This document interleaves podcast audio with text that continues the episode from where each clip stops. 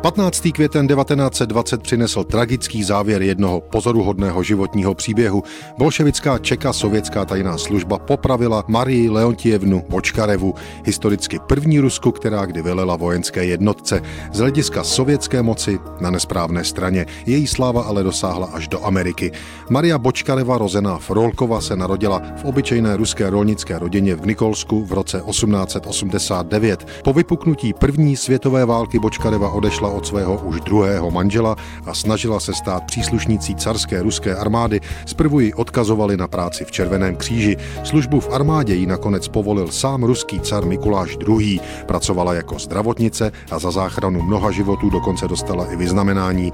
Nakonec se navzdory zesměšňování a sexuálním narážkám mužů v okolí vypracovala na důstojnici, která uměla i prokázat odvahu v boji. Po sérii zranění Maria Bočkareva z armády mohla odejít v roce 1907 17. Abdikace cara Mikuláše II. na začátku roku 1917 ji přiměla požádat o návrat do uniformy. Ministr války Kerenský pak vyhověl jejímu přání vytvořit první přísně ženský prapor v historii Ruska. Tento ženský prapor pak během roku 1917 bojoval na ruské západní frontě. Jeho příslušnice údajně morálně vysoce převyšovaly mužské kolegy, kterým se v té době riskovat život pro ruskou vládu příliš nechtělo. V dnech říjnové bolševické revoluce revoluce se zraněná Bočkareva obrany starých pořádků nezúčastnila, přestože třeba Petrohradský zimní palác bránila jiná ženská jednotka. V době ruské občanské války se Maria Bočkareva postavila na stranu bílých. Rudí ji dokonce dvakrát zadrželi, v obou případech jí ale pomohli známí ze služby v císařské armádě, dnes už bolševici. Obdržela dokonce vystěhovalecký pas a přes Vladivostok odcestovala do Spojených států.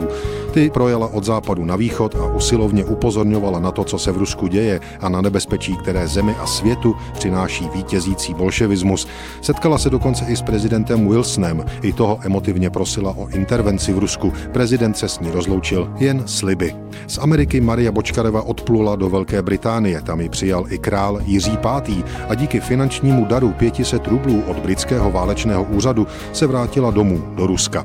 Do Archangelska dorazila v srpnu 1918. Až do jara 1919 se pokoušela vytvořit ženskou jednotku v bílé armádě admirála Kolčaka. Nestihla to znovu a tentokrát naposledy ji v Tomsku zajali bolševici. Čtyři měsíce ji mučili a vyslýchali v Krasnojarsku a vše skončilo rozsudkem smrti.